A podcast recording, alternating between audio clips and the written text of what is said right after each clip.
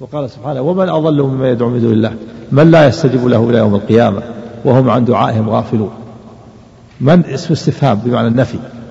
والمعنى لا أحد أضل من ممن هذه حال ومن أضل مما يدعو من دون الله؟ من لا يستجيب له إلى يوم القيامة؟ هل هناك أحد أضل من هذا؟ يدعو يدعو شخص لا يستجيب له إلى يوم القيامة؟ فمن دعا ميتا أو غائبا أو حيا حاضر فيما يقدر عليه إلا الله فهو لا يستجيب له إلى يوم القيامة. وهم عن دعائهم غافلون. لأنه ما بين ميت وغائب غافل عنك. الميت كيف تدعو ميت؟ وهو تراب لو كشفت القبر لوجدت تراب. تدعو التراب وتنسى رب الأرباب. لو كان يستطيع أن يفعل فعل نفسه. وهم عن دعائهم هو غافل مشغول بنفسه. وهم عن دعائهم غافل. وإذا حشر الناس كانوا لهم أعداء. إذا حشر الناس يعاديه. يعاديه ويكون عدوا له من حيث يظن أن الداء أن الداعي يظن أنه ينفعه يوم القيامة وهو يعاديه يوم القيامة وهم عن دعائهم غافلون. وإذا حشر الناس كانوا لهم أعداء وكانوا بعبادتهم كافرين يعني منكرين منكرين لها. وقال سبحانه أما يجيب المضطر إذا دعاه ويكشف السوء ويجعلكم خلفاء الأرض أإله مع الله قليلا ما تذكرون. هذا من الاستدلال بتوحيد الربوبية على توحيد الألوهية. أما يجيب المضطر إذا دعاه ويكشف السوء هذا يقر به المشركون. يقرون أنه لا يجيب المضطر إلا الله. ولهذا إذا ركبوا في الفلك دعوا الله مخلصا له الدين. يوحدون. فإذا خرجوا من السفينة إلى إلى البر أشرك. فإذا ركبوا في الفلك دعوا الله مخلصا له الدين. فلما نجاهم البر إذا هم مشركون. قال سبحانه وإذا مسكم الضر في البحر ضل من تدعون إلا إياه. فلما نجاكم من البر أعرضتم وكان الإنسان كفورا. أما يجيب المضطر إذا دعاه ويكشف السوء هم يقرون بهذا. ويجعلكم خلفاء الأرض ثم قال أإله مع الله. يعني كما أنكم تقرون بأنه لا يجيب المضطر إلا الله ولا ولا يكشف السوء إلا الله تعترفون بهذا؟ فكيف تجعلون معه آلهة أخرى وتعبدون معه غيره؟ استدل عليهم على وجوب إفراده بالعبادة على ما يقرون به من إفرادهم إياه بتوحيد الربوبية. فكما أنكم تقرون بهذا فأخلصوا له العبادة. وروى الطبراني بإسناده أنه كان في زمن النبي صلى الله عليه وسلم منافق يؤذي المؤمنين فقال بعضهم قوموا بنا نستغيث برسول الله صلى الله عليه وسلم فقال النبي صلى الله عليه وسلم إنه لا يستغاث بي وإنما يستغاث بالله. هذا الحديث في فيه لين في بعض الضعف لأنه من رواية ابن لهيعة لكن له شواهد. وهذا هذا المنافق هو عبد الله بن أبي رئيس المنافقين. وهذا البعض الذي قال قوموا بنا نستغيث برسول الله هو أبو بكر رضي الله عنه. قال قوموا بنا نستغيث برسول الله. فقال النبي صلى الله عليه وسلم إنه لا يستغاث بي وإنما يستغاث بالله. يحتمل أحد يحتمل أن النبي صلى الله عليه وسلم أنه غير قادر على الإغاثة لأنه ممنوع من قتل المنافقين لئلا يقال أن محمد يقتل أصحابه. فقال لا يستغاث بي لأن وإنما يستغاث بالله لأني لا أقدر على قتله. لأنه ممنوع من قتله شرعا ويحتمل أنه قادر عليه الصلاة والسلام على على إغاثتهم ولكن منعهم من قوله إنه لا يستغاث بي من باب سد الذرائع سدا للذريعة. لا يستغاث بي وإن كان قادرا وإن كان قادرا على إغاثتهم إلا أنه عليه الصلاة والسلام أراد أن يسد الباب وأن يسد الذريعة والوسيلة إلى الشرك حتى لا يستغاث إلا بالله عز وجل. لأن هذا ذريعة فإذا استغاثوا به فيما يقدر عليه قد يستغيثون به فيما لا يقدر عليه.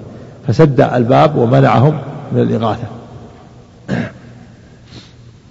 والمقصود أن الاستغاثة بالحي الحاضر القادر لا بأس بها الذي معه أسباب. أما الاستغاثة بالميت أو بالغيب أو بالغائب أو بالحي الحاضر فيما لا يقدر عليه الله فهذا هو الشرك. نعم. يحتمل أنه غير قادر على على الإغاثة لأنه ممنوع شرعا من قتل المنافقين لئلا يقال أن محمدا يقتل أصحابه. فيكون الحديث على ظاهره قال لا يستغاث به لأني لا أقدر. لأني لا أقدر وإنما يستغاث بالله هو القادر. فلا يستغاث بي لأن هذا لأن القادر هو الله. أنا لا أقدر على هذا ليس بيدي ممنوع شرعا. ويحتمل أنه قادر على إغاثتهم لأنه يستطيع عليه الصلاة والسلام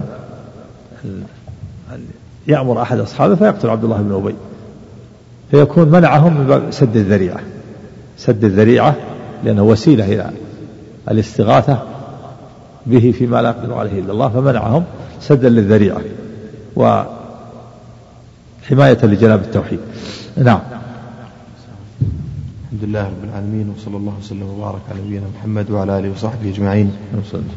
قال الشيخ عبد الرحمن بن حسن رحمه الله قال المصنف رحمه الله تعالى باب من الشرك أن يستغيث بغير الله أو يدعو غيره. قال شيخ الإسلام رحمه الله الاستغاثة هي طلب الغوث وهو إزالة الشدة كالاستنصار طلب النصر والاستعانة طلب العون. وقال غيره والاستعاذة طلب العون وهكذا. الهمزة والسين والتاء للطلب الاستنصار والاستفهام طلب الفهم والاستنجاب طلب النجدة والاستعاذة طلب العون نعم.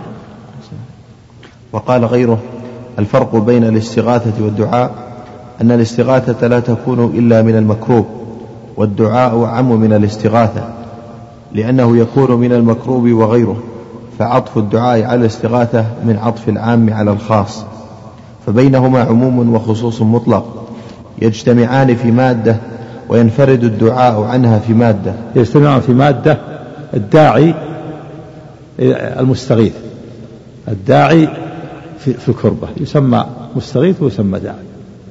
وينفرد الدعاء في حالة الرخاء يسمى داعي ولا يسمى مستغيث. إذا دعا في حال الشدة والكربة يسمى داعي ويسمى مستغيث. وإذا دعا في حال الرخاء انفرد الدعاء يسمى داعي ولا يسمى مستغيث. نعم. وقوله أو يدعو غيره اعلم أن الدعاء نوعان دعاء عبادة ودعاء مسألة. ويراد به في القرآن هذا تارة وهذا تارة ويراد به مجموعهما. فدعاء المسألة هو طلب ما ينفع الداعي من جلب نفع أو كشف ضر ولهذا أنكر الله على من يدعو أحدا من دونه ممن لا يملك ضرا ولا نفعا كقوله قل أتعبدون من دون الله ما لا يملك لكم ضرا ولا نفعا والله هو السميع العليم. وقوله قل أندعو من دون الله ما لا ينفعنا ولا يضرنا ونرد على أعقابنا بعد إذ هدانا الله كالذي استهوته الشياطين في الأرض حيران له أصحاب. اعلم الدعاء نوعان. اعلم اعلم أن الدعاء نوعان. دعاء عبادة ودعاء مسألة. ويراد به في القرآن ويراد به في القرآن هذا ذكر ما سيأتي. دعاء دعاء العبادة مثل الصلاة والصوم والزكاة والحج. هذا دعاء عبادة. يسمى دعاء عبادة لأنه سائل في المعنى. المعنى يريد الثواب والأجر من الله. فهو داع في المعنى وإن لم يتلفظ بالدعاء. ما صام ولا صلى إلا يطلب الثواب من الله. هذا دعاء عبادة. ودعاء المسألة كقوله رب اغفر لي رب ارحمني. هذا دعاء مسألة وكل واحد مستلزم الآخر. فدعاء العبادة متضمن لدعاء المسألة. مستلزم لدعاء المسألة لأنها لأنه داع في المعنى ودعاء المسألة متضمن لدعاء العبادة. لأن السائل رب رب ارحمني عابد لله هو عابد لله بهذا الدعاء. والعابد المصلي السائل سائل في المعنى فكل منهما عابد وسائل. نعم. ويراد به في القرآن هذا تارة وهذا تارة ويراد به مجموعهما. فدعاء المسألة هو طلب ما ينفع الداعي من جلب نفع أو كشف ضر ولهذا أنكر الله على من يدعو أحدا من دونه ممن لا يملك ضرا ولا نفعا كقوله قل أتعبدون من دون الله ما لا يملك لكم ضرا ولا نفعا والله هو السميع العليم وقوله قل أندعو من دون الله ما لا ينفعنا ولا يضرنا ونرد على أعقابنا بعد, بعد إذ هدانا الله كالذي استهوته الشياطين في الأرض حيران له أصحاب يدعونه إلى الهدى. ائتنا قل إن هدى الله هو الهدى وأمرنا لنسلم لرب العالمين. وقال ولا تدع من دون الله ما لا ينفعك ولا يضرك فإن فعلت فإنك إذا من الظالمين. قال شيخ الإسلام رحمه الله فكل دعاء عبادة مستلزم لدعاء مسألة لدعاء المسألة. نعم مستلزم يعني يلزم منه. كل دعاء عبادة من المصلي والصائم يلزم منه أنه يدعو في المعنى لأنه يرجو داع في المعنى لأنه سائل للثواب لأنه يطلب الثواب ويرجو الثواب. وكل دعاء عبادة مستلزم لدعاء المسألة وكل دعاء مسألة متضمن لدعاء العبادة. يعني كل سائر رب اغفر لي رب ارحمني هو عابد هو عابد في المعنى عابد لله بهذا الدعاء. نعم. قال شيخ الإسلام رحمه الله فكل دعاء عبادة مستلزم لدعاء المسألة وكل دعاء مسألة متضمن لدعاء, لدعاء العبادة. قال الله تعالى ادعوا ربكم تضرعا وخفية إنه لا يحب المعتدين. وقال قل أرأيتكم إن أتاكم عذاب الله أو أتتكم الساعة؟ أغير الله تدعون إن كنتم صادقين بل إياه تدعون فيكشف ما تدعون إليه إن شاء وتنسون ما تشركون. وقال وأن المساجد لله فلا تدعوا مع الله أحدا. وقال له دعوة الحق والذين يدعون من دونه لا يستجيبون لهم بشيء إلا كباسط كفيه إلى الماء ليبلغ فاه وما هو ببالغه وما دعاء الكافرين إلا في ضلال. وأمثال هذا في القرآن في دعاء المسألة أكثر من أن يحصر وهو يتضمن دعاء وهو يتضمن دعاء العبادة. لأن السائل أخلص سؤاله لله وذلك من أفضل العبادات وكذلك الذاكر لله والتالي لكتابه ونحوه. طالب من الله في المعنى فيكون داعيا عابدا. فتبين بهذا قول شيخ الإسلام أن دعاء العبادة مستلزم لدعاء المسألة كما أن دعاء المسألة متضمن لدعاء العبادة. وقد قال تعالى عن خليله وأعتزلكم وما تدعون من دون الله وأدعو ربي. عسى ألا أكون بدعاء ربي شقيا. فلما اعتزلهم وما يعبدون من دون الله وهبنا له إسحاق ويعقوب وكلا جعلنا نبيا. فسمى الدعاء عبادة. قال وأدعو ربي ثم قال وأعتزلكم وما تعبدون من دون الله. قال وأعتزل وأدعو ربي. دعاء. ثم قال وأعتزلكم وما تعبدون من الله. فسمى الدعاء عبادة. فدل على الدعاء عبادة. قال داعي ربه عابد لله فدعاء المسألة متضمن لدعاء العبادة. كما أن دعاء العبادة مستلزم لدعاء المسألة لأنه داع في المعنى وسائر في المعنى. لأنه عبد الله يرجو الثواب والمغفرة. نعم. فصار الدعاء من أنواع العبادة. فإن قوله وأدعو ربي عسى ألا أكون بدعاء ربي شقيا كقول زكريا رب إني وهن العظم مني واشتعل الرأس شيبا ولم أكن بدعائك رب شقيا. يعني السؤال ومع ذلك سماه دعاء في قوله وأعتزلكم وما تعبدون من دون الله. نعم. وقد أمر الله تعالى به في مواضع من كتابه. ها؟ وأعتزلكم وما تدعون. وأعتزلكم وما إيش؟ لا تعدوا ولا تعبدون. فلما اعتزلهم وما يعبدون. فلما اعتزلهم وما يعبدون. نعم. قوله فلما اعتزلهم وما يعبدون. سمى الدعاء عبادة. واعتزلكم وما تدعون من دون الله لأنهم يدعوا غير الله ينادونه سماه دعاء فلما اعتزلهم وما يعبدون. نعم. وقد أمر الله تعالى به في مواضع من كتابه كقوله ادعوا ربكم تضرعا وخفية إنه لا يحب المعتدين ولا تفسدوا في الأرض بعد إصلاحها وادعوه خوفا وطمعا إن رحمة الله قريب من المحسنين. وهذا هو دعاء المسألة المتضمن للعبادة. فإن الداعي فإن الداعي يرغب إلى المدعو ويخضع له ويتذلل وغير ذلك. وضابط هذا أن كل أمر شرعه الله لعباده وأمرهم به ففعله لله عبادة. فإذا صرف من تلك العبادة شيئا لغير الله فهو مشرك. وضابط هذا. أحسن الله وضابط هذا أن كل أمر شرعه الله لعباده وأمرهم به ففعله لله عبادة. نعم كل الأوامر كل الأوامر التي أمر الله بها. أمر الله بالسواك ففعله عبادة لله تسوك عبادة. أمر الله بصلي ركعتين عند دخول المسجد فعله عبادة. وهكذا كل الأوامر. سواء كان أمر إجابة أو استحباب إذا فعله مسلم فهو عبادة لله عز وجل. نعم. كما أن النواهي يتركها الإنسان تعبدا لله عز وجل. فإذا صرف من تلك العبادة شيئا لغير الله فهو مشرك مصادم لما بعث الله به رسوله من قوله قل الله أعبد مخلصا له ديني وسيأتي لهذا مزيد بيان إن شاء الله تعالى. قال شيخ الإسلام في رسالة السنية السنية في رسالة السنية فإذا كان على عهد رسول الله صلى الله عليه وسلم ممن انتسب إلى الإسلام من مرق منه مع عبادته العظيمة فليعلم أن المنتسب إلى الإسلام والسنة في هذه الأزمان قد يمرق أيضا من الإسلام. إيه، فإذا كان. أحسن فإذا كان على عهد رسول الله صلى الله عليه وسلم ممن انتسب إلى الإسلام من مرق منه مع عبادته العظيمة. يشير إلى آه، أصل الخوارج الرجل الذي اعترض على النبي صلى الله عليه وسلم لما قال أحد الصحابة دعني أضرب عنقه قال دعه فإنه يخرج من ضد هذا قوم تحقرون صلاتكم عند صلاتهم وصيامهم عند صيامهم. وقراءتكم يمرقون من الدين كما يمرق السهم من الرمية قال فإذا كان من يمرق من الدين على عهد النبي صلى الله عليه وسلم فما فما بعده من الأزمة من باب أولى. نعم فإذا كان.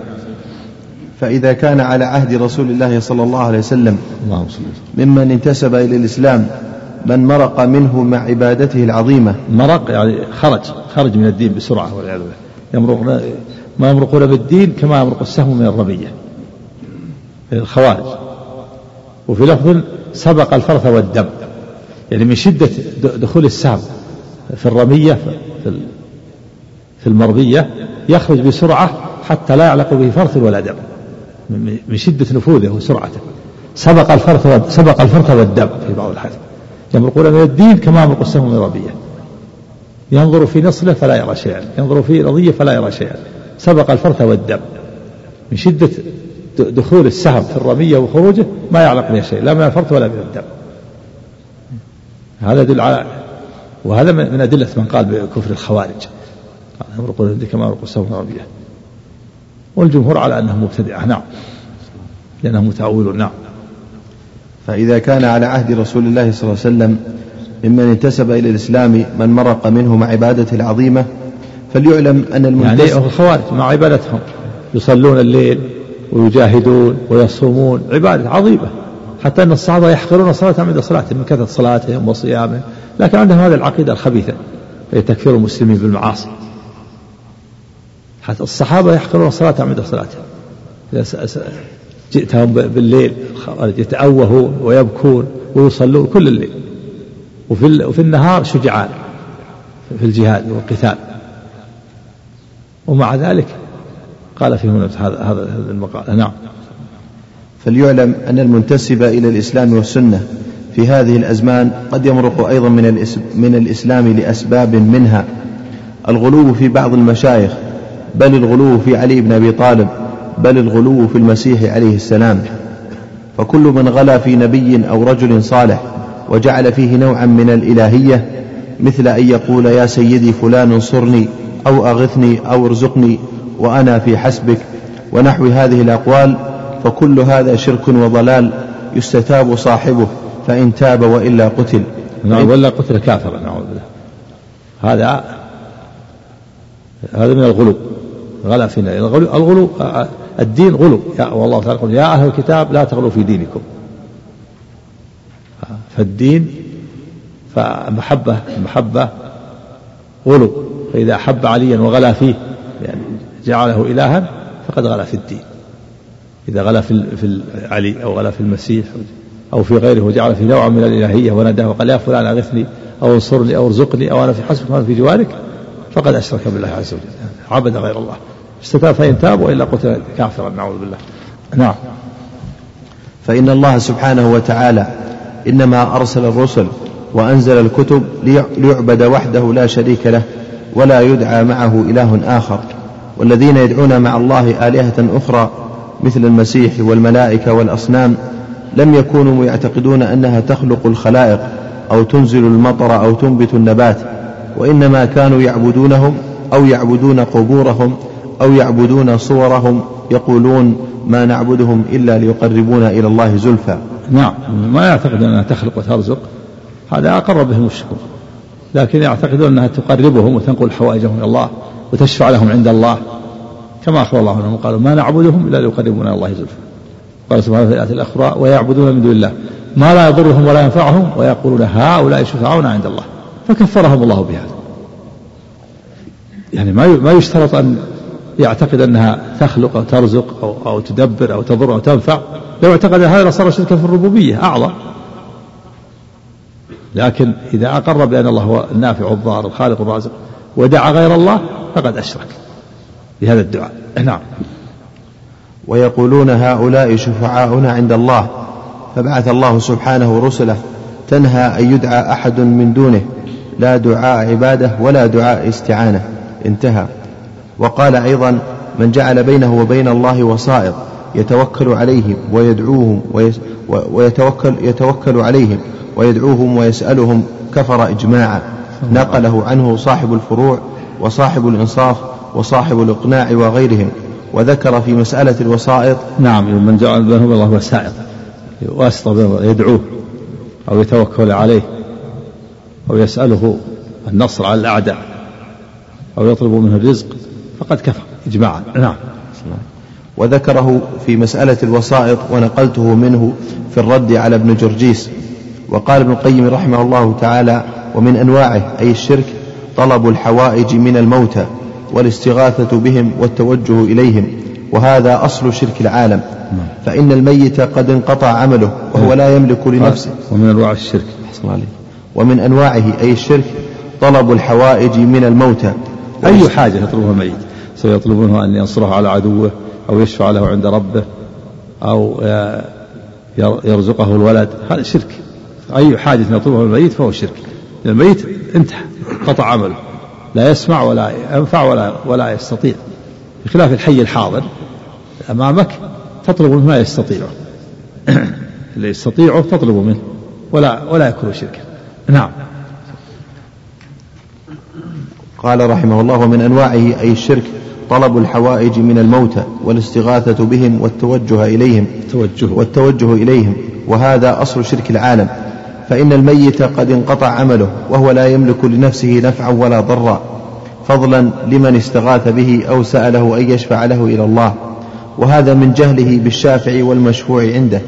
وسيأتي تتمة كلامه في بيان الشفاعة إن شاء الله تعالى. وقال الحافظ محمد بن عبد الهادي في رده على السبكي في قوله إن المبالغة في تعظيمه أي الرسول صلى الله عليه وسلم واجبة. إن أريد بها يعني ابن السبكي يقول المبالغة في تعظيم الرسول واجبة. رد عليه ابن عبد الهادي. نعم. إن أريد به المبالغة بحسب ما يراه كل أحد تعظيما حتى الحج إلى قبره والسجود له والطواف به واعتقاد أنه يعلم الغيب وأنه يعطي ويمنع ويملك لمن استغاث به من دون الله الضر الضر والنفع وأنه يقضي حوائج السائلين ويفرج كربات المكروبين وأنه يشفع في من يشاء ويدخل الجنة من يشاء فدعوى وجوب المبالغة في هذا التعظيم مبالغة في الشرك وانسلاخ من جملة الدين. صلى الله العافية كل هذه أنواع من الشرك. إذا قال المبالغة في تعظيم الرسول يعني أنه يشفع وأنه يرزق وأنه ينصر على الأعداء وأنه يضر وينفع هذا شرك أكبر نعم. نعم وفي الفتاوى البزازية من كتب الحنفية قال علماؤنا من قال أرواح المشايخ حاضرة تعلم يكفر. صلى الله العافية. وقال الشيخ صنع الله الحلبي الحنفي. هذا الأحناف يعني في الرد على من قال إن الأحناف يعني هم الأحناف عندهم تحقيق الأقدمون في مسألة العقيدة والتوحيد. من قالوا من قال إن أرواح المشايخ. شيوخ حاضرة تعلم فقد كفر. نعوذ بالله. لأنه ادعى أنها أنها تعلم الغيب من دون الله وأنها تنفع وتضر. نعم. وقال الشيخ صنع الله الحلبي الحنفي في كتابه في الرد على من ادعى أن للأولياء تصرفات في الحياة وبعد الممات على سبيل الكرامة هذا وإنه قد ظهر الآن هذا وإنه قد ظهر الآن فيما بين المسلمين جماعات يدعون أن للأولياء تصرفات بحياتهم وبعد مماتهم ويستغاث بهم في الشدائد والبليات وبهممهم تكشف المهمات. فيأتون قبورهم وينادونهم في قضاء الحاجات مستدلين على أن ذلك منهم كرامات وقالوا منهم أبدال ونقباء وأوتاد ونجباء وسبعون وسبعة وأربعون وأربعة والقطب هو الغوث للناس وعليه المدار بلا التباس وجوزوا لهم الذبائح والنذور وأثبتوا لهم فيهما الأجور. صلى الله عليه وسلم. من أنواع الشرك. سبعون وسبعة وأربعون وأربعة. أقطاب وأوتاد والقطب هو الغوث. وأنهم ينفعون ويضرون. كل هذا من الشرك نعوذ بالله. نعم. قال وهذا كلام فيه تفريط وإفراط بل فيه الهلاك الأبدي والعذاب السرمدي لما فيه من روائح الشرك المحقق ومصادرة الكتاب العزيز المصدق. ومصادمة. أحسن الله نعم. ها؟ قال في نسخة نعم. نعم. نعم. لما فيه من روائح الشرك المحقق ومصادمة يعني صادم صادم النصوص والعياذ بالله. هذا الكلام يصادم النصوص وهو ضدها نعم. لما فيه من روائح الشرك المحقق ومصادمة الكتاب العزيز المصدق ومخالفة لعقائد الأئمة وما اجتمعت عليه الأمة وفي التنزيل ومن يشاقق الرسول من بعد ما تبين له الهدى ويتبع غير سبيل المؤمنين نوله ما تولى ونصله جهنم وساءت مصيرا. ثم قال وأما وأما قولهم إن للأولياء تصرفات في حياتهم وبعد الممات فيرده قوله تعالى أإله مع الله ألا له الخلق والأمر لله ملك السماوات والأرض. يعني الله تعالى هو الذي خلق الأرض وليس معه إله غيره فليس هناك أحد يتصرف مع الله. لله ملك السماوات والأرض فمن يدعي أن هناك أحد يتصرف مع الله أو له تصرف في الكون فهو كافر مرتد بإجماع المسلمين. نسأل الله العافية. نعم. ونحوه من الآيات الدالة على أنه المتفرد بالخلق والتدبير والتصرف والتقدير ولا شيء لغيره في شيء ما بوجه من الوجوه فالكل تحت ملكه وقهره تصرفا وملكا وإحياء وإماتة وخلقا. وتمدح الرب تبارك وتعالى بانفراده بملكه في آيات من كتابه كقوله تعالى هل من خالق غير الله والذين تدعون من دونه ما يملكون من قطمير. إن تدعوهم لا يسمعوا دعاءكم ولو سمعوا ما استجابوا لكم ويوم القيامة يكفرون بشرككم ولا ينبئك مثل خبير. وذكر آيات في هذا في هذا المعنى. ثم قال فقوله في الآيات كلها من دونه أي من غيره فإنه عام يدخل فيه من اعتقدته من اعتقده من اعتقدته من ولي وشيطان تستمده؟ فإنه يدخل فيه. فإنه عام يدخل فيه من اعتقدته. من, من, من اعتقدته. نعم, نعم. فإنه عام يدخل فيه من اعتقدته من ولي وشيطان تستمده. فإن من لم يقدر على نصر نفسه كيف يمد غيره؟ نعم.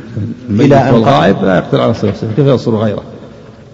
والذين لا يستطيعون نصركم ولا أنفسهم ينصرون. نعم. إلى أن قال إن هذا القول وخيم وشرك عظيم إلى أن قال وأما القول بالتصرف بعد الممات فهو أشنع وأبدع من القول بالتصرف في الحياة. قال جل ذكره إنك ميت وإنهم ميتون.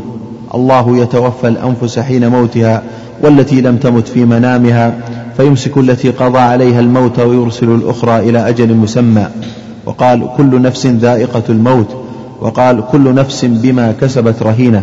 وفي الحديث إذا مات ابن آدم انقطع عمله إلا من ثلاث الحديث. فجميع ذلك وما, وما هو نحوه دال على انقطاع الحس والحركة من الميت وأن أرواحهم ممسكة وأن أعمالهم منقطعة عن زيادة أو نقصان. الله أكبر. فكل هذا ونحو دال. نعم.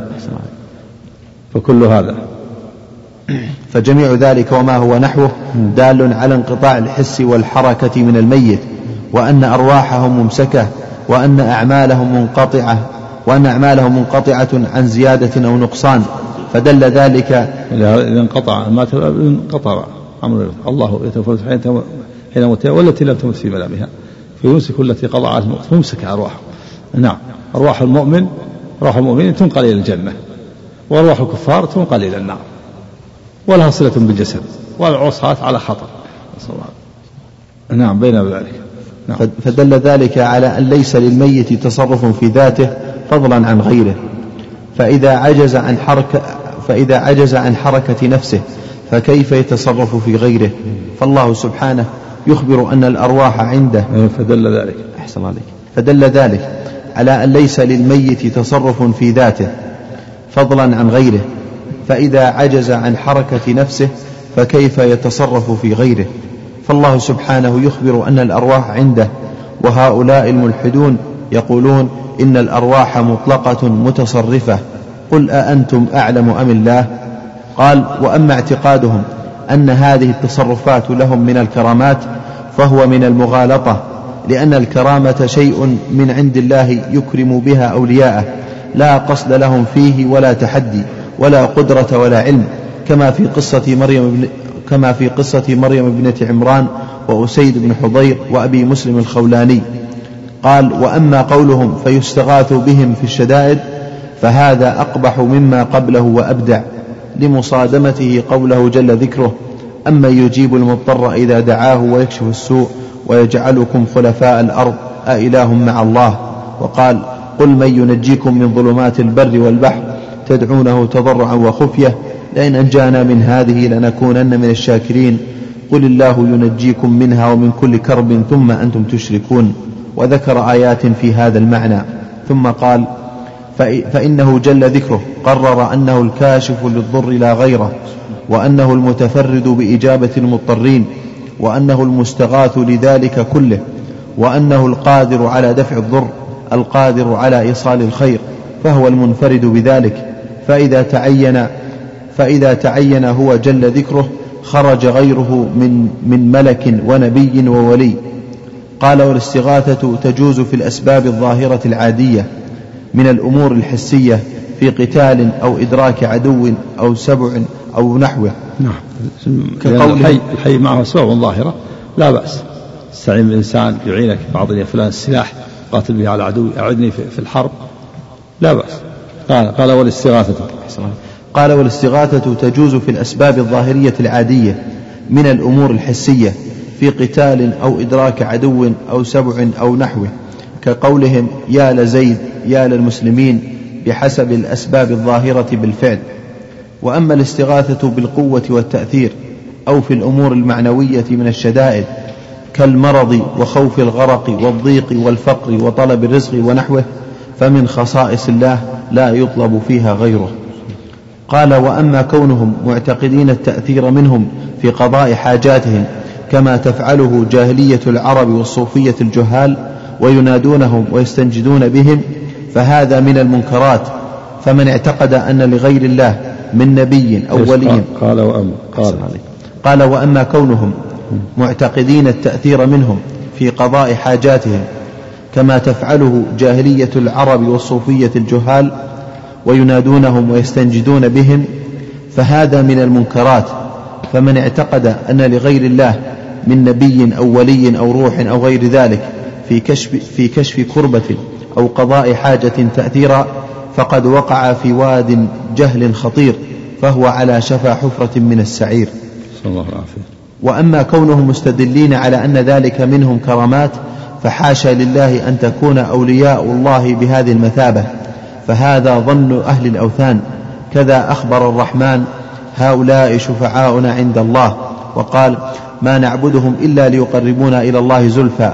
وقال أتخذ من دوني أتخذ من دونه آلهة إن يردني الرحمن بضر لا تغني عني شفاعتهم شيئا.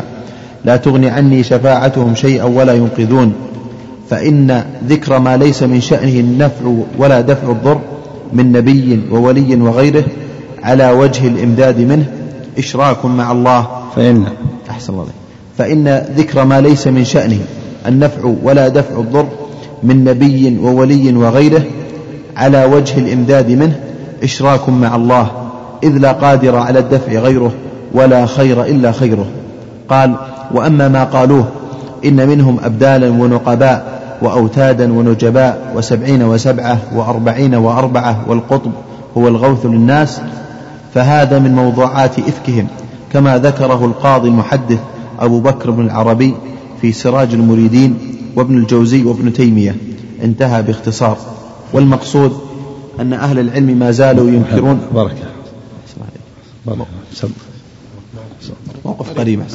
موقف أربع أسطر والمقصود نعم. والمقصود أن أهل العلم ما زالوا ينكرون هذه الأمور الشركية التي عمت بها البلوى واعتقدها أهل الأهواء. فلو تتبعنا كلام العلماء المنكرين لهذه الأمور الشركية لطال الكتاب. والبصير النبيل يدرك الحق من أول دليل. والمقصود. أحسن عليك.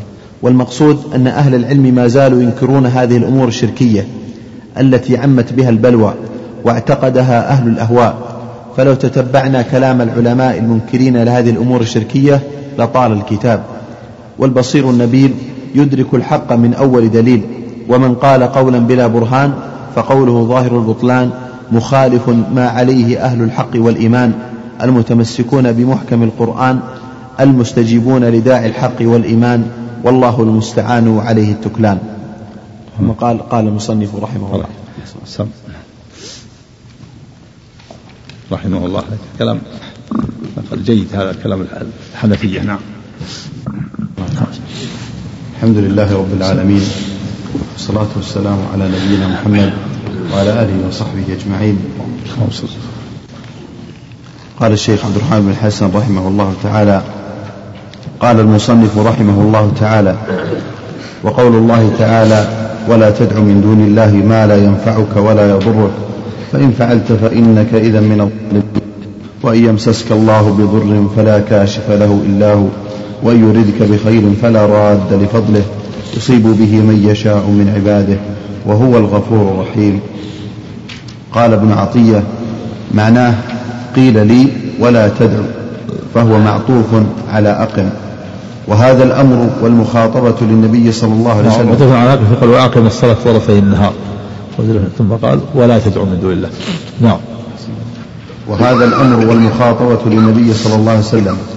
إذا كانت هكذا فأحرى أن يتحرز من ذلك غيره والخطاب خرج مخرج الخصوص وهو عام للأمة. نعم. والرسول عليه الصلاة معصوم من الشرك عليه الصلاة والسلام. كما وجه إلى الخلاف في قوله تعالى لئن أشركت لا يحبطن عملك. ولا تكونن لئن أشركت ولا تكونن من الخاسرين.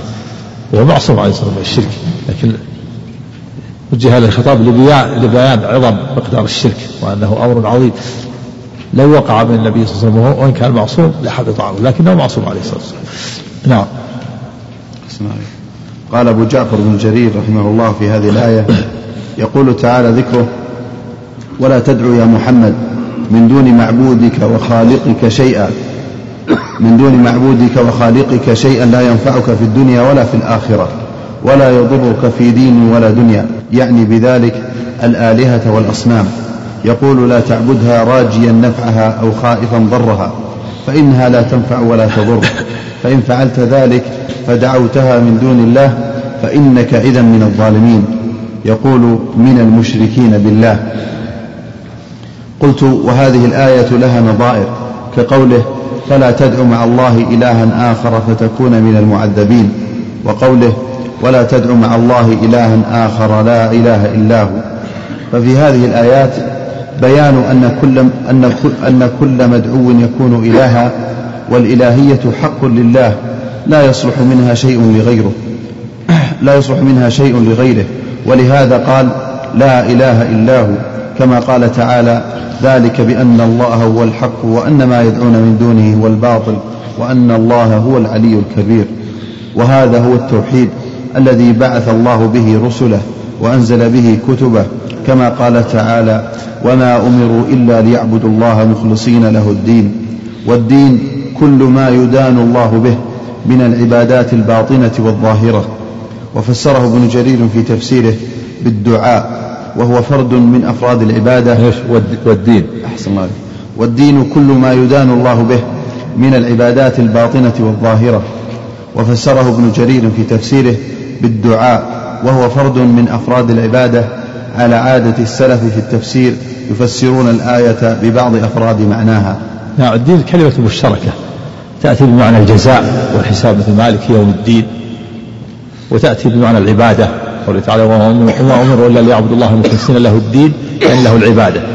وتأتي بمعنى الدعاء. نقول فادعوا الله مخلصين له الدين يعني له الدعاء. ويعرف هذا من السياق. هي كلمة مشتركة. مالك يوم الدين عن الجزاء والحساب. نعم.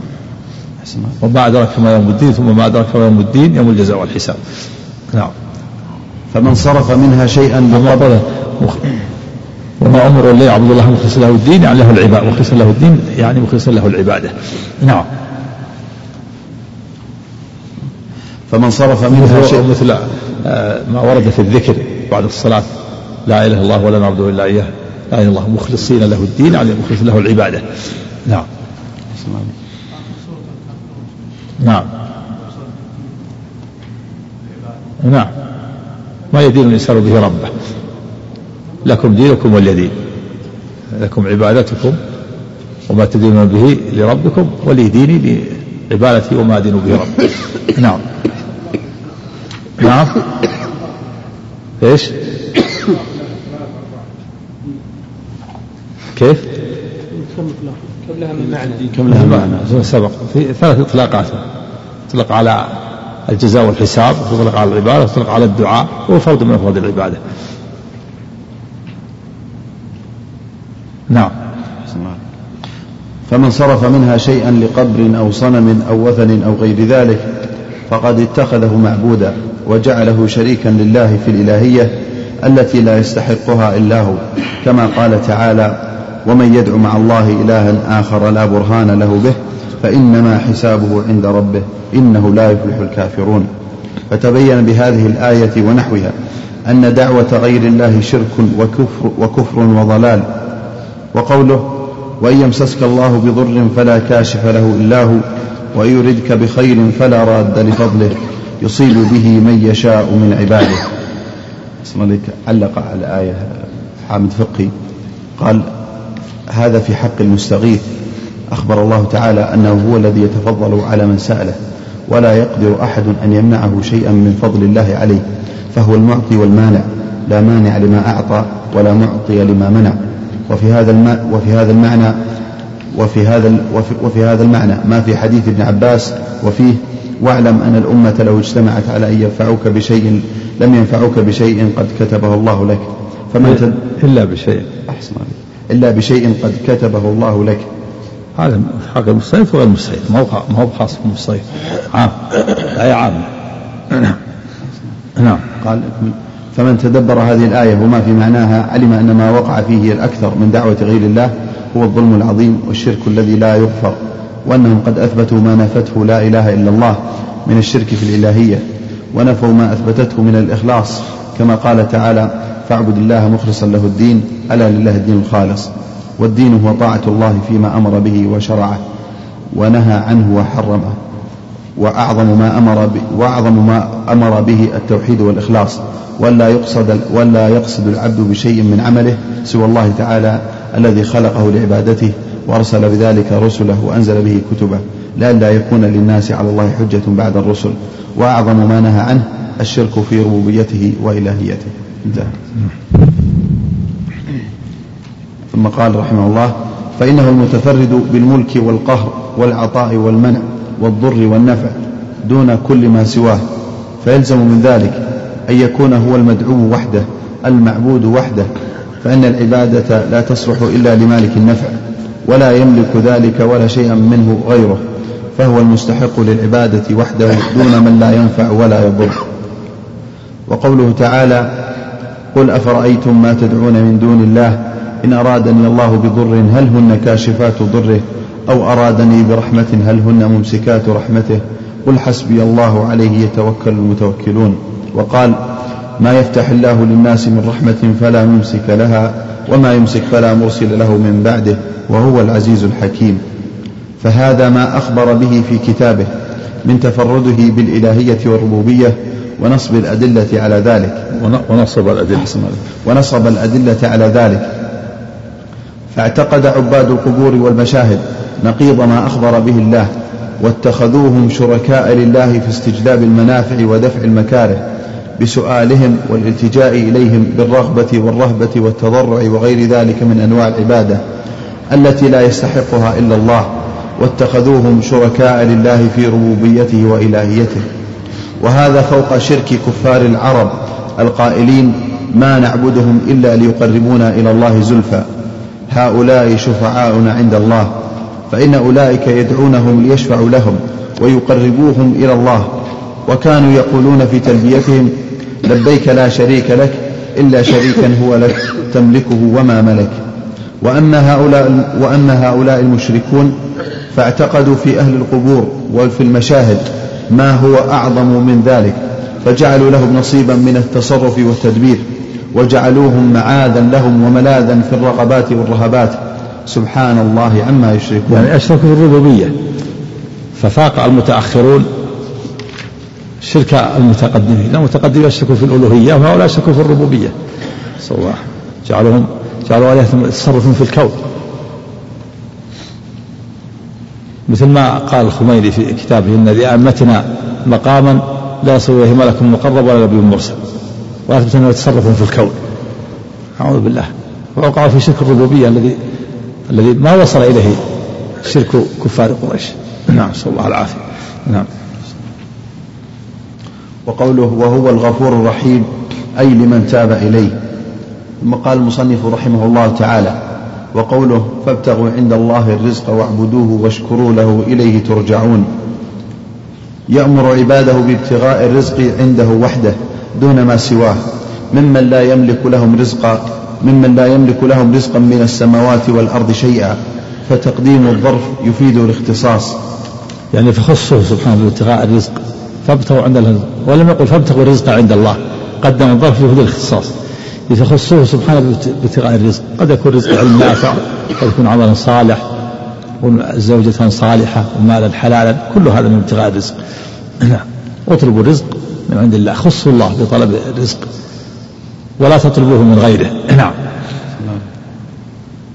قوله واعبدوه من عطف العام على الخاص فإن ابتغاء الرزق عنده من العبادة التي أمر الله بها التي أمر فإن ابتغاء الرزق فإن ابتغاء الرزق عنده من العبادة التي أمر بها.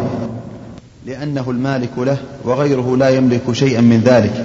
واعبدوه أي أخلصوا له العبادة وحده لا شريك له. واشكروا له أي على ما أنعم عليكم. إليه ترجعون أي يوم القيامة فيجازي كل عامل بعمله.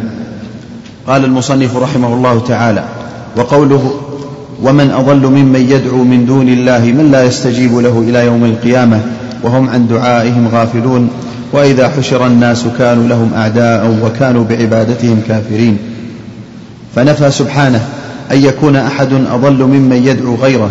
وأخبر أنه لا يستجيب له ما طلب منه إلى يوم القيامة. وهذا استفهام بمعنى النفي.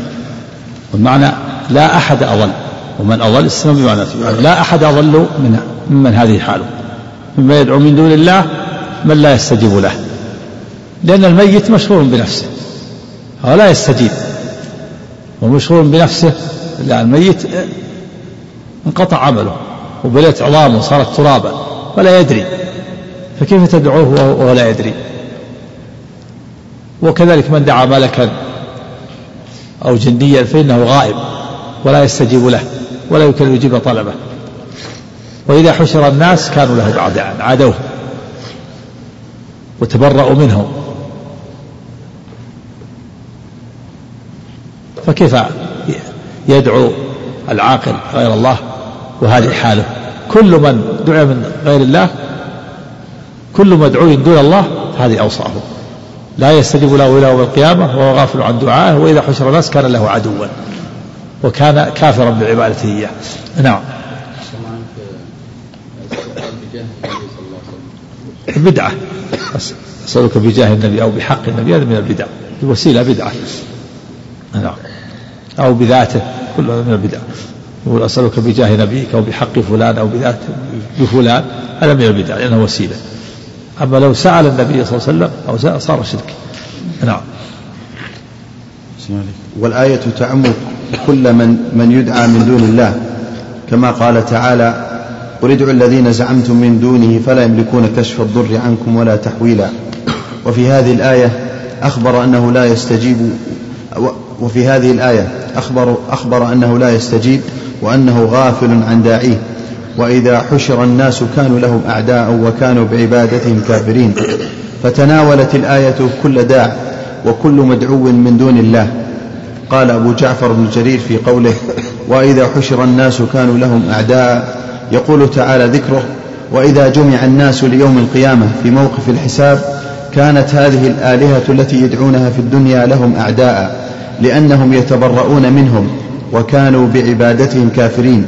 يقول تعالى ذكره وكانت آلهتهم التي يعبدونها في الدنيا بعبادتهم جاحدين لأنهم يقولون يوم القيامة ما كانت وكانت.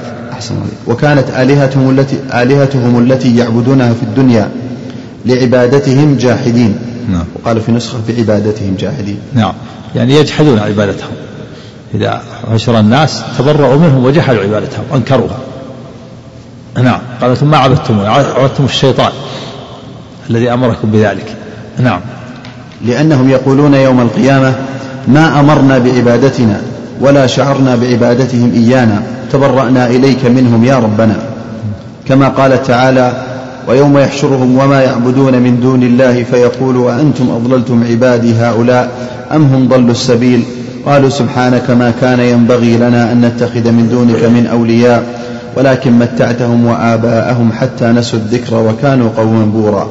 قال ابن جرير رحمه الله ويوم يحشرهم وما يعبدون من دون الله من الملائكة والإنس والجن وساق بسنده عن مجاهد قال عيسى وعزير والملائكة ثم قال يقول تعالى ذكره قالت الملائكة الذين كان هؤلاء المشركون يعبدونهم من دون الله وعيسى.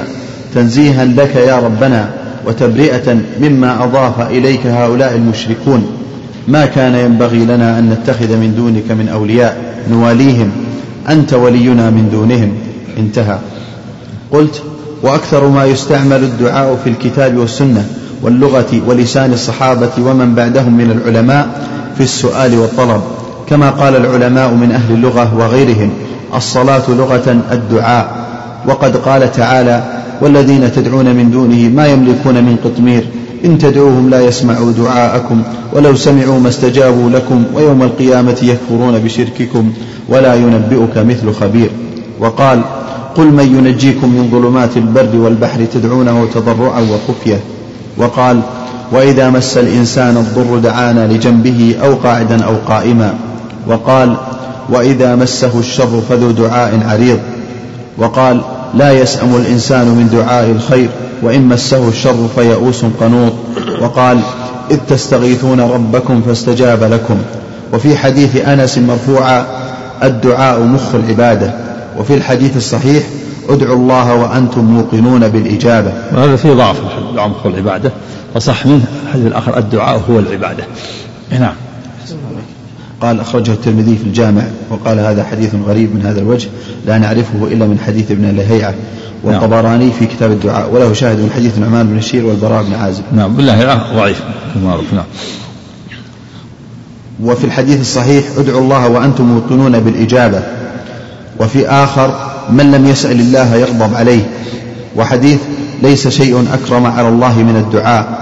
رواه أحمد والترمذي وابن ماجه وابن حبان والحاكم وصححه. وقوله الدعاء سلاح المؤمن وعماد الدين ونور السماوات والأرض رواه الحاكم وصححه. وقوله سلوا الله عليه؟ عليه عليه تعليق؟ نعم الدعاء الأخير دعاء سلاح المؤمن. قال أحسن عليك الحاكم في السدرك وصححه ووافقه الذهبي وأخرجه يعلى في المسند. قال الهيثمي في مجمع الزوائد وفيه محمد بن حسن بن أبي يزيد وهو متروك. وابن عدي في الكامل والخضاعي في مسند الشهاب والديلمي في مسند الفردوس من حديث علي بن أبي طالب رضي الله عنه. وأخرج الجملة الأولى أبو يعلى في المسند من حديث جابر. قال الحديث قال الهيثمي في مجمع الزوائد وفيه محمد بن أبي حميد وهو ضعيف. الألباني الأول محمد إيش؟ محمد. الأول عليك محمد بن حسن بن أبي يزيد. متروك متروك. يعني ضعيف جدا متهم بالكذب موضوع. ها؟ الشيخ الألباني يقول موضوع موضوع.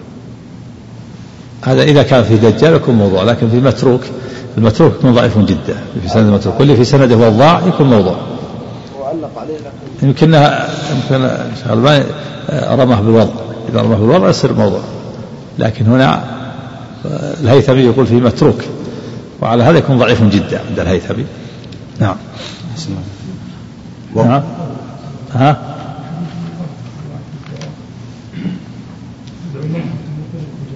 إيه. ما أدري عن سنة تتكلم عليه. ها عندك عندك ها؟ إيه.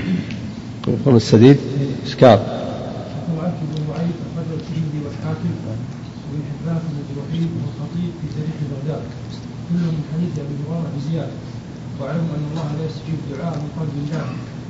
الترمذي حديث غريب وقال الحاكم هو حديث مستقيم الاسناد وفرد به صالح المرعي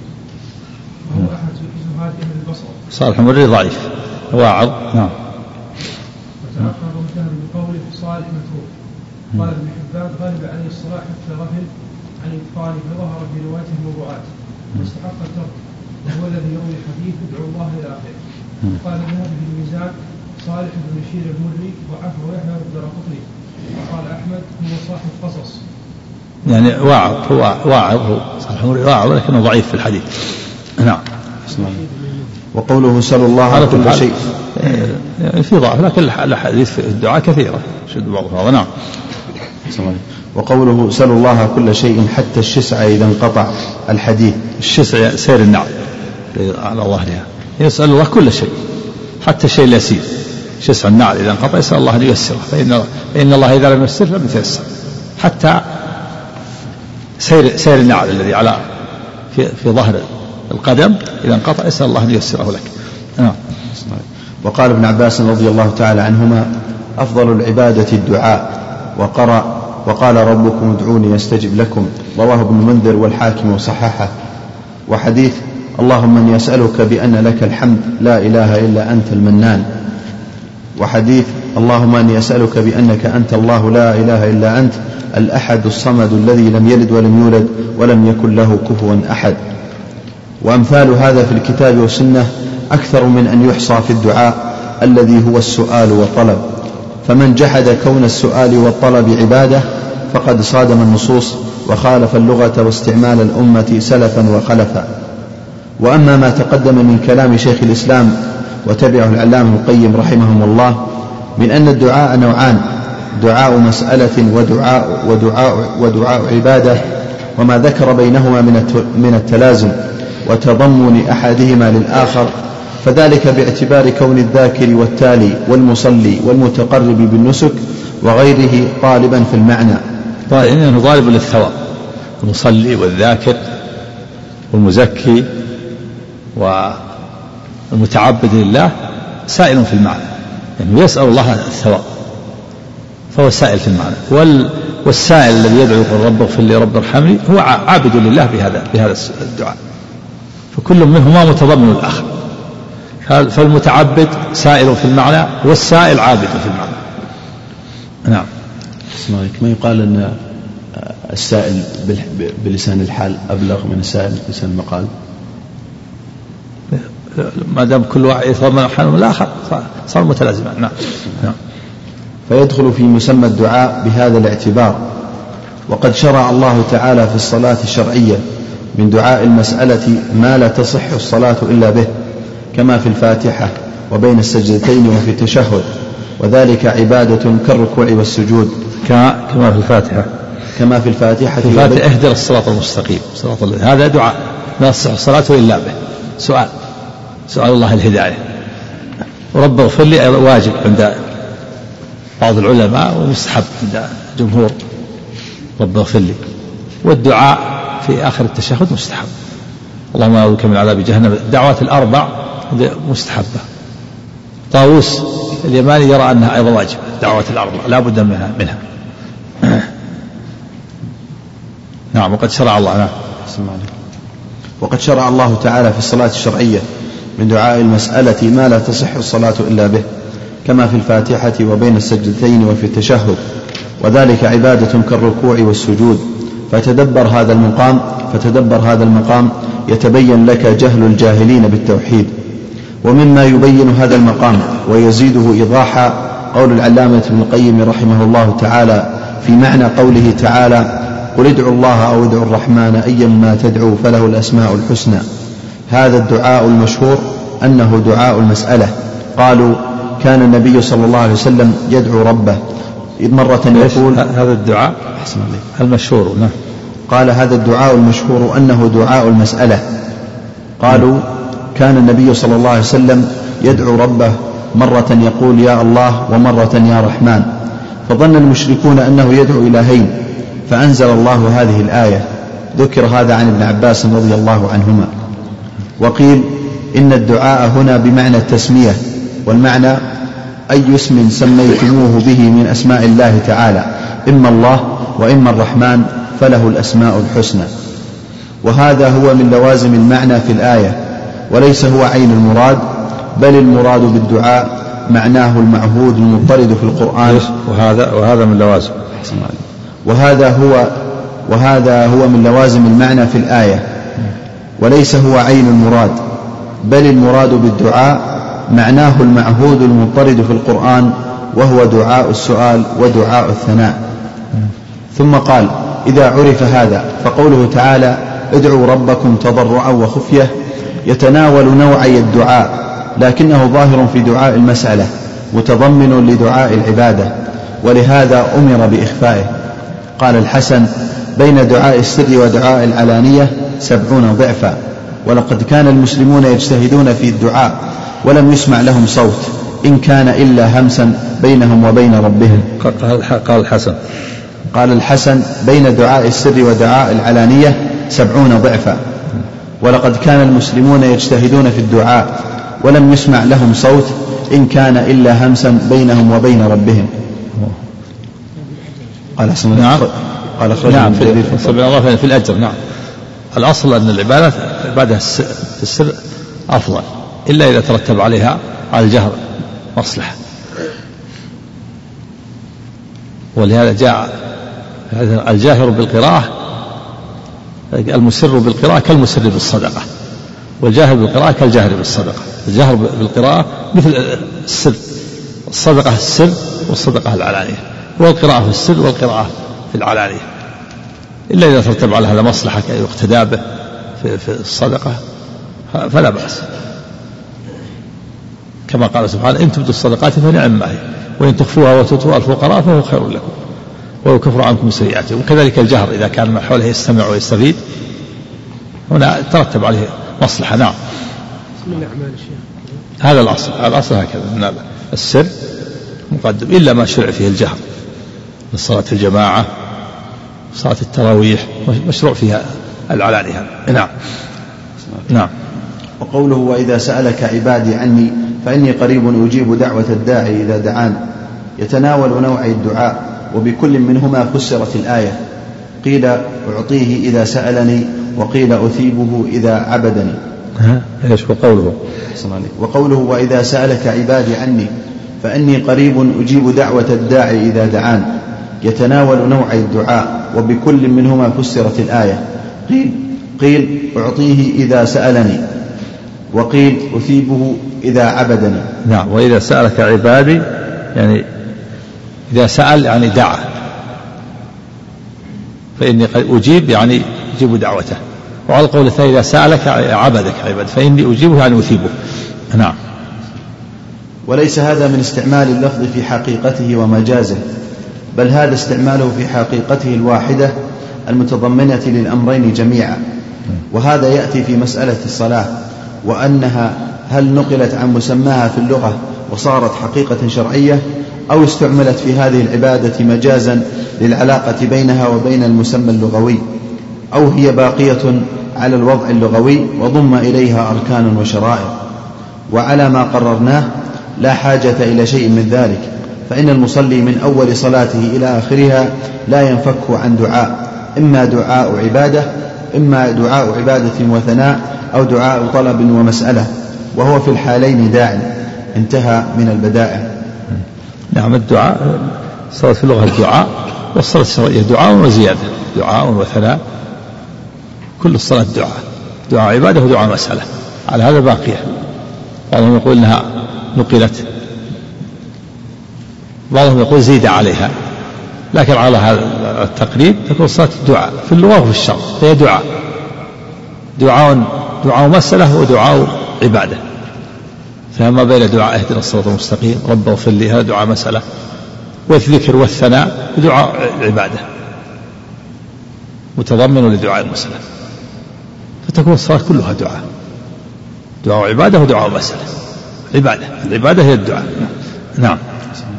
قال المصنف رحمه الله تعالى وقوله أمن يجيب المضطر إذا دعاه طيب. ويكشف السوء. بسم الله الرحمن الرحيم. الحمد لله رب العالمين وصلى الله وسلم وبارك على نبينا محمد وعلى آله وصحبه أجمعين. اللهم صل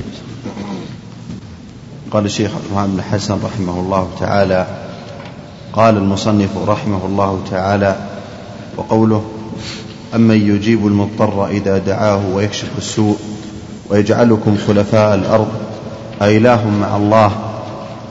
قال يبين تعالى أن المشركين من العرب ونحوهم قد علموا أنه لا يجيب المضطر ويكشف السوء إلا الله وحده. إلا الله. أحسن إلا الله وحده. فذكر ذلك سبحانه محتجا عليهم في اتخاذهم الشفعاء من دونه. ولهذا قال أإله مع الله يعني يفعل ذلك. فإذا كانت آلهتهم لا تجيبهم في حال الاضطرار فلا تصلح أن يجعلوها شركاء لله الذي يجيب المضطر إذا دعاه ويكشف السوء وحده. وهذا أصح ما فسرت به الآية كسابقتها من قوله أمن خلق السماوات والأرض وأنزل لكم من السماء ماء فأنبتنا به حدائق ذات بهجة. ما كان لكم أن تنبتوا شجرها؟ أإله مع الله؟ بل هم قوم يعدلون. أمن جعل الأرض قرارا وجعل خلالها أنهارا وجعل لها رواسي وجعل بين البحرين حاجزا. أإله مع الله؟ بل أكثرهم لا يعلمون. ولاحقها إلى قوله أمن يهديكم في ظلمات البر والبحر ومن يرسل الرياح بشرا بين يدي رحمته. أإله مع الله تعالى الله عما يشركون أمن يبدأ الخلق ثم يعيده ومن يرزقكم من السماء والأرض أإله مع الله قل هاتوا برهانكم إن كنتم صادقين. فتأمل هذه وهذا مما احتج به سبحانه وتعالى عليهم فإنه احتج عليهم بما يقرون به على ما ينكرونه. وهم يقرون بتوحيد الربوبية يقرون بأن الله هو الخالق الرازق المدبر المحيي المميت. وينكرون إفراده بالعبادة. احتج عليهم بهذا على هذا. فكما أنكم تقولون أنه هو الخالق الرازق المدبر المحيي المميت فاعبده وحده وخصوه بالعبادة.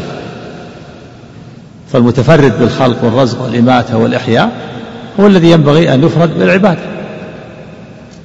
فجعل توحيد الربوبية إقرارا بتوحيد الربوبية دليلا على وجوب إفراده بالألوهية. احتج عليهم بهذا. احتج عليهم بما يقرون على ما ينكرون.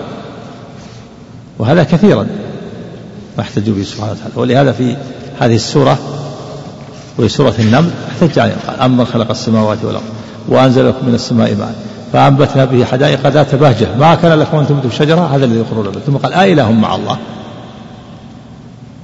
أما أم أإله مع الله قليلا قليلا أما يهديكم في ظلمات البر والبحر ومن يرسل الرياح بشرا بين يدي رحمته أإله مع الله تعالى الله عما يشركون. أما يجيب المضطر إذا دعاه. ويكشف السوء ويجعلكم خلفاء الأرض أإله مع الله قليلا ما تذكرون. ثم أما يبدأ الخلق ثم يعيده ومن يرزقكم من السماء والأرض أإله مع الله. فالأول يقرون به والثاني ينكرونه. تجعل عليهم بهذا على هذا. تجعل عليهم بما يقرون به من إفراد الله بالربوبية على ما ينكرونه وهو إفراد الله بالعبادة. نعم. فتأمل هذه الآيات يتبين لك أن الله تعالى يتبين. عليك. فتأمل يتبين. نعم. فتأمل هذه الآيات يتبين لك أن الله تعالى احتج على المشركين بما أقروا به على ما جحدوه من قصر العبادة جميعها عليه كما في فاتحة الكتاب إياك نعبد وإياك نستعين. قال أبو جعفر بن جرير قوله أمن يجيب المضطر إذا دعاه ويكشف السوء ويجعلكم خلفاء الأرض أإله مع الله قليلا ما تذكرون يقول تعالى ذكره أما تشركون بالله خير أم الذي يجيب المضطر إذا دعاه ويكشف السوء؟ أما أما تشركون. يقول يقول تعالى ذكره أم ما تشركون بالله خير أم الذي يجيب المضطر إذا دعاه ويكشف السوء النازل ويكشف السوء النازل به عنه. يعني هذا هذا الذي تشركون به مع الله هل هو خير أم الذي مختص بأنه يبدأ الخلق ثم يعيده وحده. أيهما الذي خير؟ فالله تعالى خير هذا من باب الرد عليه إثبات الخيرية من باب الرد وإلا فليس هناك مقارنة. نعم. نعم. الله عليكم. المشركون الذين لا يعرفون الله. لا يحتج عليهم بطريقة آخر. يحتج عليهم مثل ما احتج عليهم في آخر سورة آه، ياسين وضرب لنا مثلا ونسي خلقه. قال من يحيي العظام وهي رميم قل يحييها الذي يشاء. أرشده إلى الأدلة العقلية. نعم. صلى عليك في قوله فإذا ركبوا في الفلك. بعض المشركين الآن قد لا يخلص الله الدعاء حتى في حال الاضطرار نعم هذا كما بين الشيخ رحمه الله. قال إن مشركي زماننا اغلب شركا من الأولين. من جهتين. من جهة أن الأولين يشركون في الرخاء ويخلصون في الشدة. فإذا ركبوا في الوقت دعوا الله مخلصين وإذا مسكهم ضل من تدعون اليه وهؤلاء المشركون في زماننا يشركون في الشدة وبالرخاء بل يزيدون في الشدة بالهجم بالمعبودة يا علي إذا صبت تلاطوت منهم الأموال قال يا علي يا علي يا حسين يا حسين. اشتد. والم... و... الجهة الثانية أن المشركين إنما أشركوا عبدوا أشجارا وأحجارا تسبح الله. أو عبدوا صالحين واقتصروا على هذا. أما المتأخرون فزادوا عليه فعبدوا كفارا وفساقا. وإن كان كلهم مشركين لكن هؤلاء أشد وأغلب فزادوا على الأولين بأن عبدوا كفارا وفساقا. الأولين ما تجروا يعبدوا كفارا وفساقا. إما يعبدوا صالحين أو أنبياء أو ملائكة أو أشجارا وأحجارا تسبح الله. فزاد عليهم المتأخرون وعبدوا مع ذلك كفارا وفساقا. نعم. نعم بمعنى يا ويح يا ويح يعني توجع. نعم. يجابوا لهم ها؟ إذا دعوا في حال الشدة دعوا أولياءهم. ها؟ يجابوا لهم. كيف؟ إذا دعوا في الشدة إيه. هؤلاء في هذا الزمان إذا دعوا في الشدة أولياءهم يجابوا لهم في بعض الأحوال. هذا من باب الابتلاء والامتحان. قد يجاب دعوة الكافر الدعاء ليس خاصا إجابة الدعاء ليس خاصا بالمؤمن لأن هذا من خصائص الربوبية.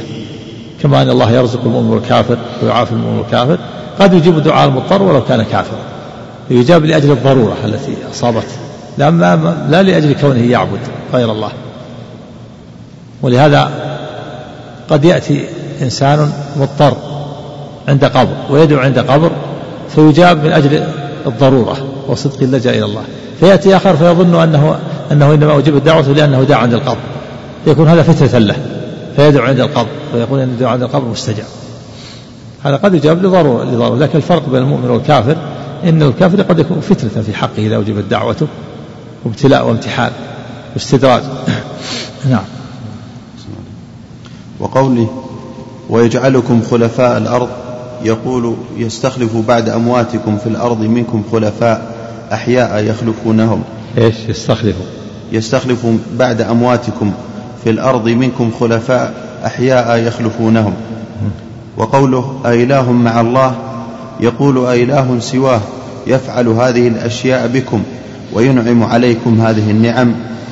وقوله قليلا ما تذكرون يقول تذكرا قليلا من عظمة الله وأياديه عندكم. تذكر تذكرا قليلا من عظمة الله وأياديه عندكم. تذكرون وتعتبرون حجج الله عليكم يسيرا. فلذلك أشركتم بالله غيره في عبادته. قال المصنف رحمه الله تعالى. إيش تذكرون؟ تذكرون تذكرا قليلا قال تذكرا قليلا من عظمة الله وأياديه عندكم. تذكرون وتعتبرون حجج الله عليكم يسيرا. فلذلك أشركتم بالله غيره في عبادته. نعم. تذكر قليل نعم. قال المصنف رحمه الله تعالى وروى الطبراني بإسناده أنه كان في زمن النبي صلى الله عليه وسلم منافق يؤذي المؤمنين فقال بعضهم قوموا بنا نستغيث برسول الله صلى الله عليه وسلم من هذا المنافق فقال النبي صلى الله عليه وسلم إنه لا يستغاث بي وإنما يستغاث بالله. هذا الحديث في سند ابن لهيعة. سند ابن لهيعة وفيه ضعف لكن له شواهد. وهذا الرجل الذي قال قوموا بنستغيث برسول الله هو أبو بكر الصديق رضي الله عنه كما جاء رواية. قال النبي إنه لا يستغاث بي يحتمل أحد أمرين. الأمر الأول أن النبي صلى الله عليه وسلم لا يقدر على إغاثتهم لأنه ممنوع شرعا. والمراد بهذا المنافق اللي قال هذا المنافق هو عبد الله بن أبي. وعبد الله بن أبي رئيس المنافقين. والقائل قوموا بنا أبو بكر. ونستغيث من هذا المنافق هو عبد الله بن أبي. فالنبي صلى الله عليه وسلم قال إنه لا يستغاث بي. يحتمل أنه عليه الصلاة والسلام لا لا يقدر على إغاثتهم. لأنه عليه الصلاة والسلام ممنوع شرعا. من قتل عبد الله بن أبي لئلا يتحدث الناس أن محمدا يقتل أصحابه. فهو لا يقدر ويحتمل أنه قادر على إغاثتهم لأنه يستطيع أن قتله كما قتل كعب بن الأشرف وغيره من أشراف اليهود لأنه عليه الصلاة والسلام هو هو الحاكم ولكنه قال إنه لا يستغاث به سدا للذريعة. تعليما للأمة وسدا لذريعة وحماية سدا لذريعة الشرك وحماية لجناب التوحيد وأدبا وتواضعا مع الله عز وجل تعليما للأمة. لأنه عليه الصلاة حي قادر وهو يقدر على إغاثتهم ويقدر على قتل عبد الله أبي فمنعهم تأدبا. ويكون الجمع بينه وبين بين قوله تعالى فاستغاثه الذي من شيعته على الذي من عدوه في قصة موسى. لما استغاث القبطي الإسرائيلي بالقبطي أغاثة موسى وقتله فاستغاثه الذي من شيعته هذا يحمل على الجواز. وقوله إنه لا يستغاث بي الحديث الأدب والتواضع. نعم. نعم. قال في الحديث الطبراني في المعجم الكبير كما في مجمع الزوائد وقال ورجال ورجال الصحيح غير ابن اللهيعة وهو حسن الحديث وأخرجه أحمد في المسند وابن سعد في الطبقات بغير هذا اللفظ من حديث عبادة بن الصامت. قال الحافظ ابن تيمية في كتاب الاستغاثة وهو صالح للاعتضاد ودل عليه ودل على معناه الكتاب والسنة. إذا كان من غير طريق ابن اللهيعة وش يقوله ابن قال ورجال ورجال الصحيح غير ابن اللهيعة وهو حسن الحديث. المعروف إنه ضعيف. مو بحسن. اللهيعة ضعيف. هذا من اللي يقول المحشي. الفريان هذا ها؟ بصيري ها؟ عن الهيثمي. إيه الهيثمي متساهل رحمه الله. صار ابن الهيعة ضعيف. مو بحسن الحديث. ولكن الطريق الأخرى تعوض. الطرق الأخرى إيش؟ ورواه من؟ أحمد. قال ابن سعد في المعجم إيه؟ وأحمد في المسند وابن سعد في الطبقات. الطبراني في المعجم هذا هو هذا اللي عندنا رواه الطبراني. نعم. هذا اللي ها؟ أخرجه أحمد وابن سعد بغير هذا اللفظ من حيث عبادة بن الصالح غير اللفظ لكن هل فيه ابن لهيعة وليس فيه ابن لهيعة؟ هل الطريق فيه ابن لهيعة؟ عن عبادة بن الصامت. نعم الحديث بعد. وهذا عمن عندك؟ ما ذكر أصلا. ها؟ ما ذكر. وروى بإسناده أنه كان. ها. طيب. على كل حال هو ضعيف ابن لهيعة لكن الحديث له شواهد. نعم. كلام شيخ الإسلام أحسن الله عليك هو صالح للاعتقاد دل على معناه الكتاب والسنة. نعم صحيح. يستشهد له. صالح الاستشهاد يدل على معنى الكتاب والسنة. نعم يعني فهو حسن بشواهده. حسن بشواهده وإن كان إن كان الطريق الأخرى التي رواها أحمد و وابن سعد من غير هذا الطريق يكون يكون متابع له إذا كان إذا كان نفس الصحابي وإلا شاهد. على كل حسن بشواهد يعني. هو حسن بشواهد نعم. عند أحمد يا شيخ نعم. لا يقام لي إنما يقام لله تبارك وتعالى. السند عندك سنده؟ أرناؤوط يعني يقول هذا لفظ أحمد يعني. يعني يشهد له في المعنى شاهد. نعم. الطبراني هو الإمام الحافظ سليمان بن أحمد بن أيوب اللخ... بن أيوب اللخمي الطبراني صاحب المعاجم الثلاثة وغيرها. المعجم الكبير والصغير والأوسط نعم. روى عن النسائي وإسحاق بن إبراهيم الدبري وخلق كثير مات سنة ستين وثلاثمائة. روى هذا الحديث عن عبادة مات سنة ستين وثلاثمائة. وولد سنة ستين ومائتين. عاش مائة سنة رحمه الله. عمر مائة سنة. ولد سنة مائتين وستين وتوفي ثلاثمائة وستين. نعم. رحمه الله نعم. وروى هذا الحديث عن عبادة بن الصامت رضي الله عنه. ها؟ وروى هذا عن عبادة؟ نعم إيه، صار الصحابي عبادة نعم. نعم. قوله أنه كان في زمن النبي صلى الله عليه وسلم منافق يؤذي المؤمنين لم أقف على اسم هذه المنا... على اسم هذا المنافق. قلت هو عبد الله بن أبي كما صرح به ابن أبي حاتم في رواية. قوله فقال بعضهم. لم أقف. يعني كان هذا نقله عن قوله لم أقف هذا كلام الشيخ سليمان كان. تيسير العزيز الحميد. قلت هذا الشيخ عبد الرحمن بن حسن. نعم. صحيح. قال قوله فقال بعضهم أي الصحابة رضي الله عنهم هو أبو بكر رضي الله عنه. قوله قوموا بنا نستغيث برسول الله صلى الله عليه وسلم من هذا المنافق. صلى الله عليه وسلم. لأنه صلى الله عليه وسلم كان يقدر على كف أذاه. حاشا قال الفقي في قرة العيون فلعله أراد أن النبي صلى الله عليه وسلم كان يترك المنافقين أن يفعل بهم ما يستحقونه. مخافة أن يفتتن بعض المؤمنين من قبيلة المنافق. وفي السنة ما يدل على ذلك كما فعل مع ابن أبي أبي وغيره. وقيل أن النبي صلى الله عليه وسلم كان يقدر أن يغيثهم من ذلك المنافق فيكون نهيه صلى الله عليه وسلم عن الاستغاثة به حماية لجناب التوحيد وسدا لذراع الشرك كنظائره مما للمستغاث به قدرة عليه مما كان يستعمل لغة وشرعا مخافة أن يقع من أمته استغاثة بمن لا يضر ولا ينفع ولا يسمع ولا يستجيب من الأموات والغائبين والطواغيت والشياطين والأصنام وغير ذلك. وقد وقع من هذا الشرك العظيم ما عمت به البلوى كما تقدم ذكره حتى أنهم أشركوا مع, مع الله في ربوبيته وتدبير أمر خلقه كما أشركوهم معه في ألوهيته وعبوديته والوسائل لها حكم الغايات في النهي عنها. والله أعلم. نعم.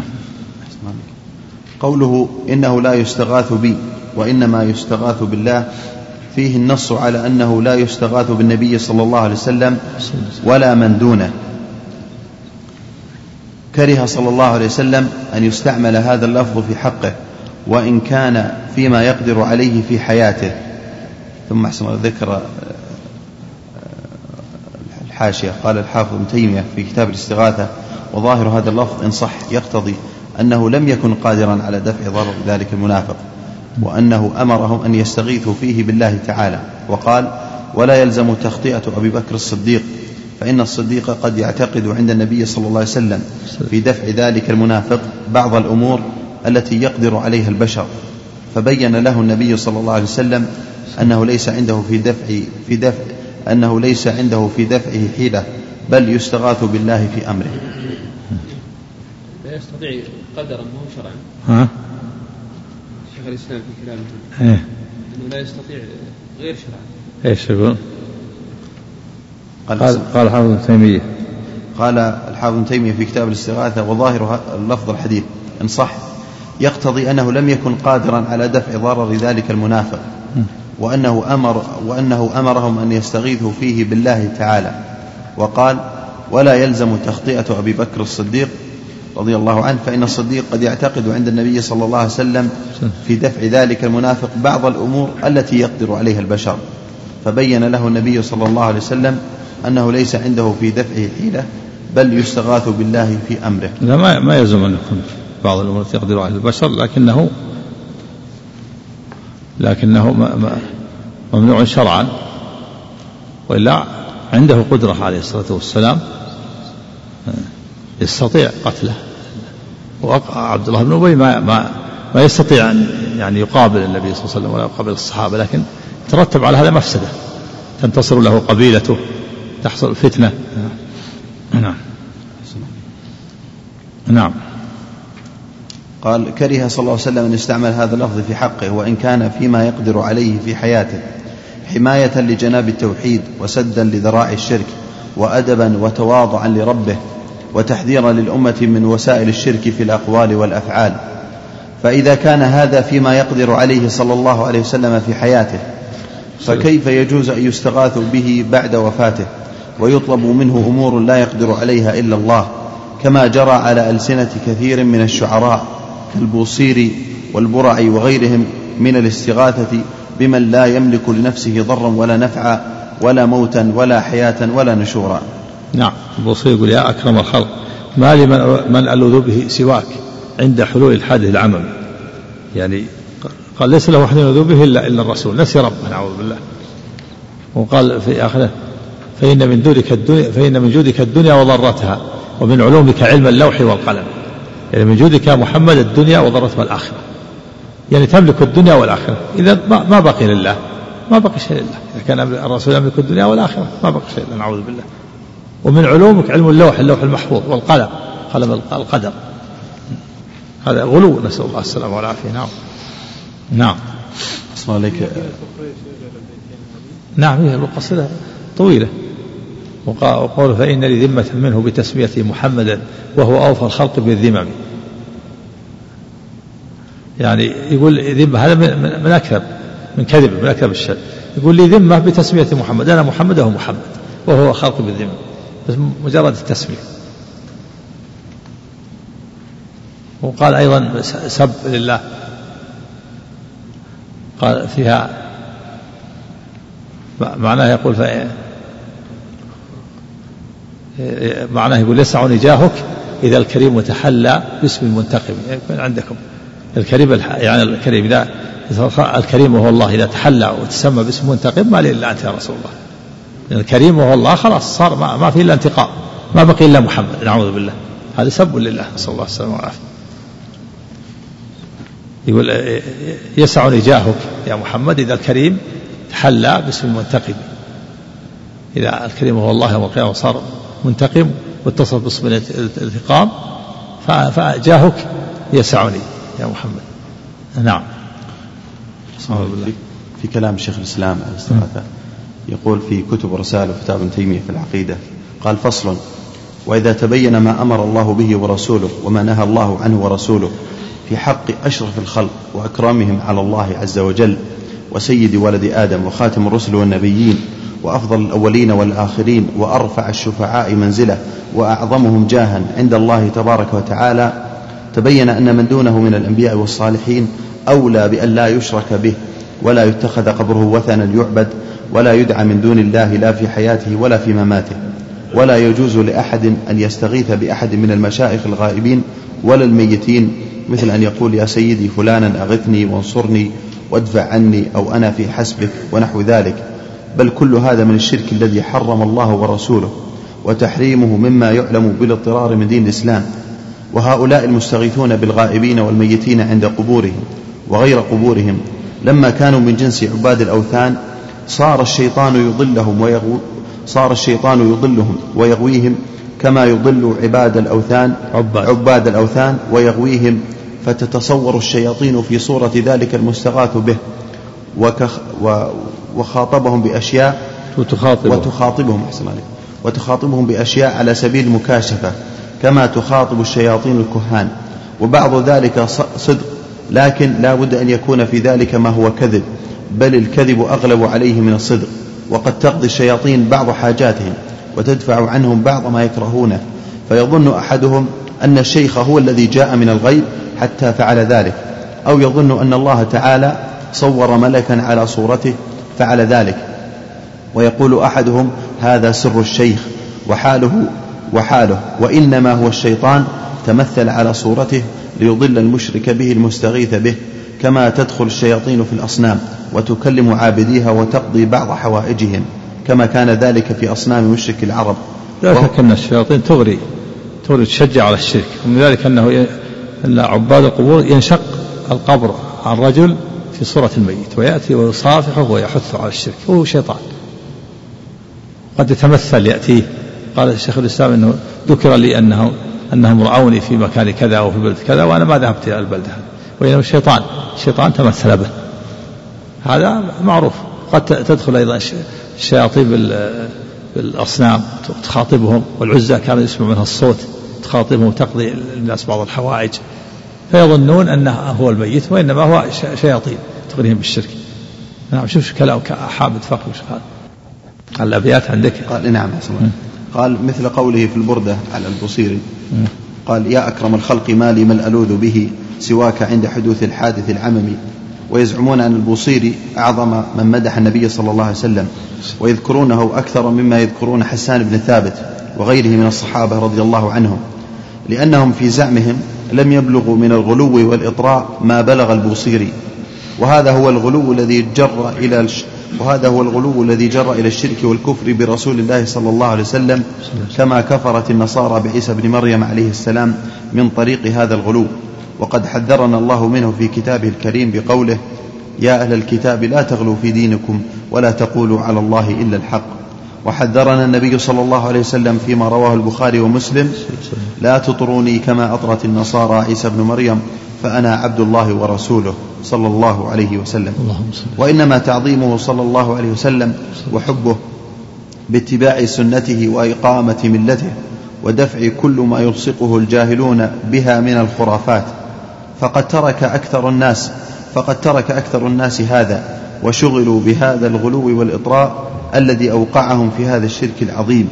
ونحمد الله أن عافانا بفضله وجعلنا مؤمنين برسول الله صلى الله عليه وسلم معظمين له ومحبين بما يحبه الله ورسوله. ومعظمين ومحبين بما يحبه الله ورسوله لنا على مثل على مثل ما كان عليه الصحابة والتابعون لهم بإحسان. وقد عظمت المصيبة بهذا وقد عظمت المصيبة بهذا الشرك حتى اتخذ أعداء الرسول الزاحم الزاحمون جهلا وكذبا الزاعمون جهلا وكذبا حبه هذه البردة وردا كال وردا. وردا كالقرآن. يعني الورد بعض الناس يجعله مثل ورد يقرأ صباح ومساء وهي شرك يا أكرم الخلق ما لي من ألوذ به سواك. عند حلول الحادث العام بعض الإذاعات يجعلونها ابتهال يقول ابتهل. يجعلونها ابتهالات في بعض الإذاعات يقول ابتهال. يسمعوا هذا الابتهال ثم يأتي بالبردة يا أكرم الخلق ويتغنى بها. نعوذ بالله. يتغنى بالشرك ويبتهل بالشرك نعوذ بالله. نعم. حتى اتخذ أعداء الرسول الزاعمون جهلا وكذبا حبه هذه البردة وردا كالقرآن وأعظم من القرآن وكتبوها مجودة بماء الذهب كما كتبوا القرآن وربما اشتدت عنايتهم بها أكثر من القرآن فلا حول ولا قوة إلا بالله. نعم وشاهد هذا حافظ الفقي شاهد هذا في مصر عنده. نسأل الله العافية نعم. عليك ما يروى عن الإمام أحمد؟ قال يا عباد الله احبسوا حينما يثبت. ها؟ حينما تاه طريق لا في حديث في حديث. يا عباد الله احبسوا. إذا انفردت الدابة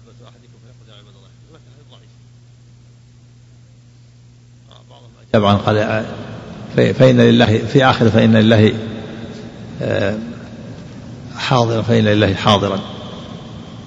قال لو صح معناه انه إنه حاضر. يعني من الجن أو من الملائكة لكن الحديث ضعيف ما يصح. في, في أسناد من هو متكلم فيه نعم. الجن يحصل لك إذا زعم أنه مسلم. ودل على أشياء يصدق. أول شيء ما ينادى نداءه نداء الجن هذا شرك. من دعا الجن ولا يقال انهم حاضرين لو دعا الملائكة فهذا شرك. أما مسألة الاستعانة بالجن هذا شيء آخر.